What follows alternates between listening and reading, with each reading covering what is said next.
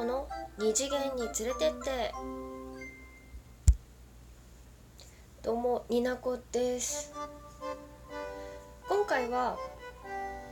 うんタイトルからちょっとわかると思うんですけれども。昨日あった出来事まあそうなんていうの？アフタートークみたいな感じになってます。皆さんは友達ってどんな風に出会ってますでしょうか、うん、私は今までの生きてきた、うん、31年間の人生で友達と私が思ってる人たちってまあ生きてきて実生活の中で出会って顔を見てやり取りをして、まあ、友人になったっていうことが多いというかほぼほぼそれしかなかった。私の人生の中では。っていう感じなんですけれどもだからですね私にとって昨日あった出来事っていうのは人生初の出来事でございました。タイトルの通り声しか知らないお友達と待ち合わせランチ。たくさん遊んできましたのでそのアフタートークとなっております。よかったら最後までお付き合いください。こうオフ会と言っていいんですか？そういう感じのやつみたいなわかんないんですけど。あのラジオトークで出会ったトーカーさん白里うさぎさん、えー、ぴょんちゃんと私は呼んでいます、えー、ラジオ番組レベル0から始まる RPG ラジオをされているトーカーさんにですね。会ってきました。とても楽しかったです。ありがとうございました。えそもそも彼女、うん、白里うさぎさんと出会ったきっかけは、まあ、ラジオトークでもあるんですけどその前の段階でねあの多種多様的思想女子の勉強会ラジオという番組を持たれています。アンドロデオ風子さん、うん、253と書いて風子さん。と,、えーと、ツイッター上でね、まあ、ラジオトークツイキャス等で私ニナコ氏はこう仲良くさせていただいてたんですけれども風子さんの、えー、リアルなお友達ぴょんちゃん 白里うさぎさんリアルで、えーと、お二人仲いいんですけれどもでその中で風子さんがこうラジオトークっていうのも、えーと、やってみたらっていう感じでお誘いをしてこういうぴょんちゃんがラジオトークをデビューをされてっていうのでこういろいろねうん、関わり合いを持ってたんですけれどもツイキャスとかで風子さん交えてこうお話はしたことあったんですけど私の知ってる情報としては同じ九州の民っていうこととぴょんちゃんは、えー、ゲームが大好き。でヒプノシスマイクも好きでドッポくん推しっていうこと。あと20代のお若い女性。まあでもざっくり言うとこれぐらいの情報しか。あとねあのお声。すごくね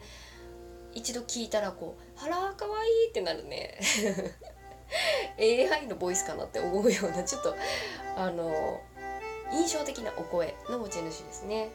うん、私も結構声変わってるねとは言われないけど私がアルトボイスならぴょんちゃんはソプラノボイスで可愛らしい声の持ち主なんですけどそれぐらいしか私は情報を持っていませんでした。でかつあのね私すごい引きこもりだしあの基本的にはね心閉ざしてる系の人見知りなんですよ。あんまり。あんまり嘘でしょってよく言われるんですけど。あ嘘でしょって言われるんです。結構ねそういう面も持ち合わせてます、まあ、ラジオトークでねこう出してる部分って、まあ、みんなそうだと思うんですけどその人の、まあ、氷山の一角じゃないですか。だから 基本的にはねもう陰キャなんで。そんな私がまあ周りのねお母さんたちがいろいろねこう何て言うんだろうこうフットワーク軽めだったりいろいろ関東の方でね会ってたりしてすごくいいなって羨ましいなって思ってたんですよ。うん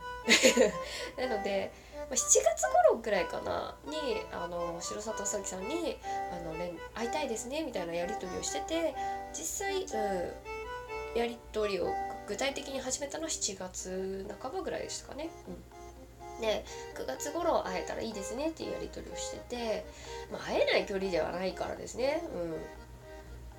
是非っていうお話をして。ただですねちょうどね9月ヒプノシスマイク私もぴょんちゃんも大好きなヒプノシスマイクのあのライブがありましてでライブビューイングの発表って結構1ヶ月前とかに発表だったんでちょっとね日程がかぶ最初の予定と日程がかぶったのですいませんもうぴょんちゃん申し訳ない。ライブビューイングに 2days 私は行きたいんだと お願いをして日付をずらしてもらったり。あのうん。福岡のことはねちょっとねわからない部分も私はあったのであめっちゃお腹鳴った。ごめん。めっちゃお腹鳴っちゃった。うん。なんでお腹が鳴ったかっていうとこの後お話しする 準備をしていたらちょっとね映像とか見てたらお腹が空いてきたんですけどまたこの話は後にするんだからいいの。お話戻る。でなんかこういろいろねスケジューリングとか街の案内とかもすごい率先してやってくれてありがとうございました。緊張はしました。本当。私にとって初めてですからお顔がわからない人との待ち合わせ。そっから緊張してたんですけどね。持ってる情報も少ないし。みんなオフ会でどうやって待ち合わせてんのって思うぐらいすごい不安で笑けてきてたんですけど。ただその緊張が解ける事件が起きますので。すぐね打ち解けました。で何が起きたかっていうとね待ち合わせなんですよね。これねもうちょっとね私たちすり合わせを行うべきだったんですけれどもあの私の住んでる場所から、えー、の九州のね大ビッグシティの福岡市福岡市までねあの新幹線は通ってないんですけれども、まあね、開通してるって思われててもまあおかしくないぐらいの、まあ、距離ではあるので。でピンちゃんがねあの中央改札口にいますよってもう私が着く頃の時間に待っててくれたんですけどなかなかね出会えないんですよねぴょんちゃんらしきね人あの見てくれだけあのわ黒いワンピース着てますみたいなところを教えてもらったり私もあのカーディガンがちょっとな結構明るめのブルーのカーディガンを着てたので分かりやすいかなと思ってちょっとドラえもんみたいなブルーのカーディガンを着ていますっていうドラえもんを探してくださいみたいな感じで 言ったんですけど全然出会えなくて。であのダイレクトメールだけじゃちょっとラッチ開かないなと思って ツイキャス開いたりしたんですけどツイキャスの私の調子が悪くて音が鳴らなかったりとかしてこう出会うのにね20分ぐらいかかったんですけどぴょんちゃんはねあの新幹線の中央改札口。私は在来線 JR の JR だって。JR の改札中央改札口にいてね。もう永遠に出会えませんねそんなんじゃ。すごくねあーってなってたんであの一気に距離は縮まりました。し緊張も解けました。でねあのお顔はね知らなかったんですけどもうなんかいでたちから「ぴょんちゃんですね」って分かるねすごい可愛らしい方でしたね。かつね身長も割とうん近くて同じ目線ですごく安心しました 本当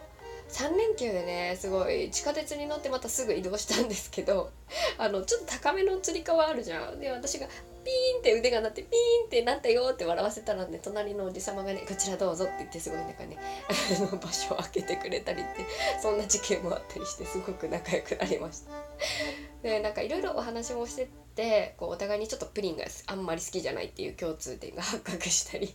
でも茶碗蒸しは好きだしゼリーも好きみたいな好みの理論もちょっと似てて一気に打ち解けました。で私がどうしても行きたかったサイラーさんというパン屋さんちょっと中心地から離れてるんですけどオーストリアの伝統的なパンをいただけるあのパン屋さんに一緒に行きたいですっていうのをお話ししててそちらに向かいました。でこのお店の情報はねパンについてのねまあ、有識者あの〇〇について本気出して考えてみたのをメロクさんに教えてもらったお店なんですけどめちゃくちゃ良かったです。うん、ちょっとね遠いんですけど。あのねあの住宅街にと言っていいんだろうか、うん、にあってすごくねめっちゃお腹鳴るんですけどなんでお腹が鳴るかっていうとねパンの説明しようと思ってホームページを見ているとお腹が鳴ったからです。私が、えー、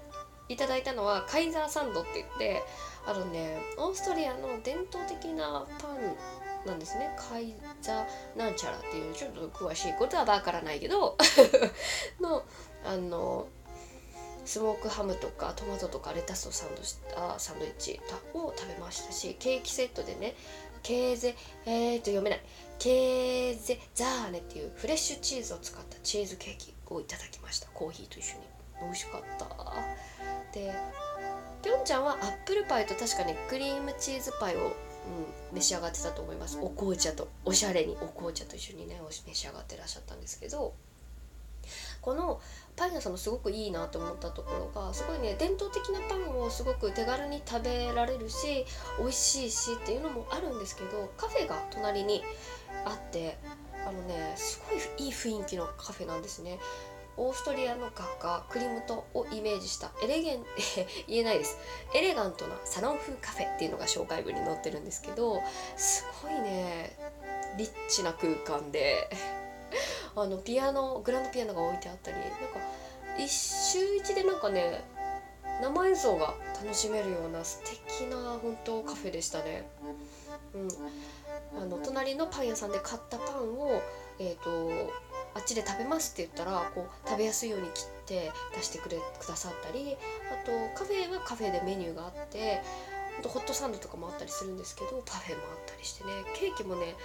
ケーキセット頼んだんですけど私。ケーキセットに頼んだ後いくつかサンプルをねこう運んできてくれてこの中でどれがいいですか？ってね選ん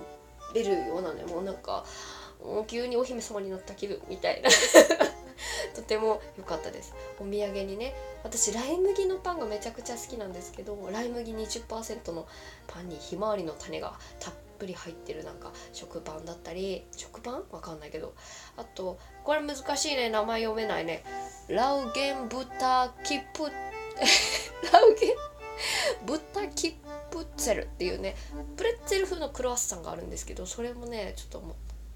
買って帰りました。で帰りの電車の中でいただきました。めちゃくちゃ美味しかった。ちょっと固めのパンってなんかこう好きなんですよね。ここでぴょんちゃんとすごくね割とまったりとした時間を過ごせてさせていただいて美味しいパンとともにこうぴょんちゃんがどういう人なのかなっていうのをねいっぱいお話をさせてもらって楽しみました。というわけで前半はとてもおしゃれでした。後半